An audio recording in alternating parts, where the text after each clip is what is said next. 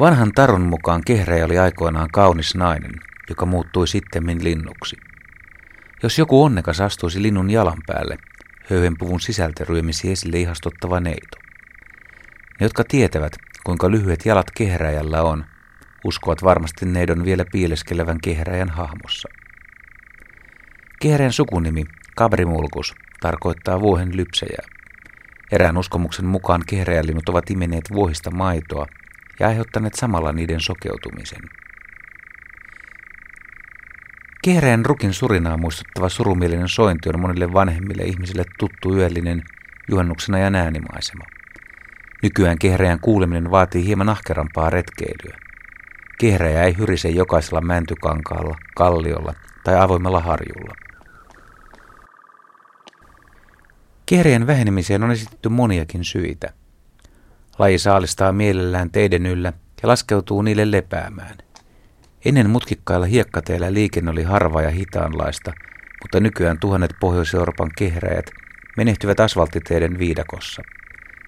Liikenteen aiheuttamat ongelmat esiintyvät pesimaalueiden lisäksi myös muuttomatkoilla ja talvehtimisalueilla. Talojen, teiden ja teollisuusalueiden rakentaminen mäntykankaille on supistanut kehräjien elinalueita. Osasyynä ovat varmasti olleet myös sateiset kesät, jolloin kehräjien pesintä helposti epäonnistuu. Koska laji munii vain pari munaa kerrallaan, muutama heikompi kesä voi vaikuttaa kehräjäkantoihin ainakin paikallisesti. Kehräjien levinneisyysraja kulkee Vaasa-Lieksaakselin tienoilla. Sitä pohjoisempana ei todelliselle hämärälinnulle oikein jää aikaa saalistamiseen. Yö on yksinkertaisesti pohjoisessa liian lyhyt. Etelä-Suomen suvessakin kehräjälle jää yöperosten ja muiden lähes pimeässä lentävien hyönteisten metsästämiseen aikaa vain tunti tai puolitoista. Soidin aikana kehräjän hyrinän seasta kuuluu erilaisia ääniä. Tutuin niistä on siipien paukuttelu, joka syntyy, kun kehräjän siivet kajahtavat selkäpuolella vastakkain.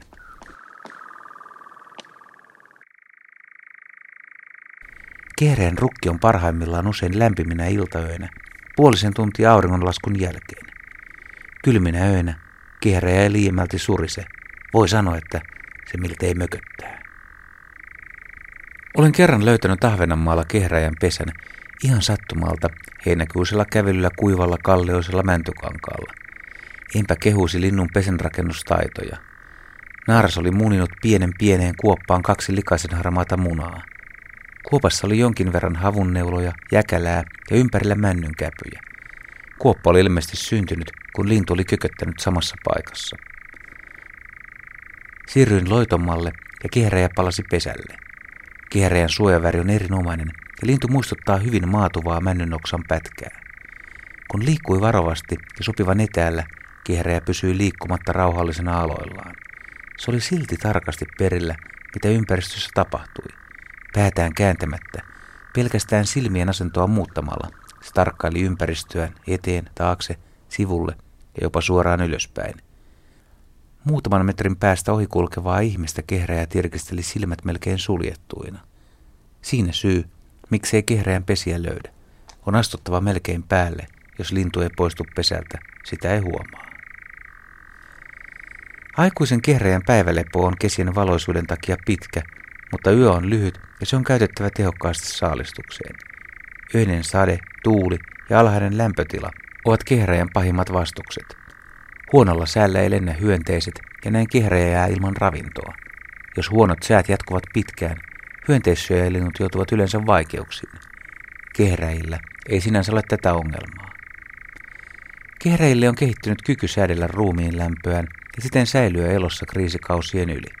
Ravintopulan tai pakollisen paaston jatkuessa ne vaipuvat horrokseen, jolloin linnun ruumiin lämpö laskee 40 asteesta lähelle ympäristön lämpötilaa, jopa alle 10 asteen. Horroksen aikana aineenvaihdunta hidastuu ja mahdollistaa kehreillä jopa viikon täydellisen paaston. Uskokoon tämän, ken haluaa.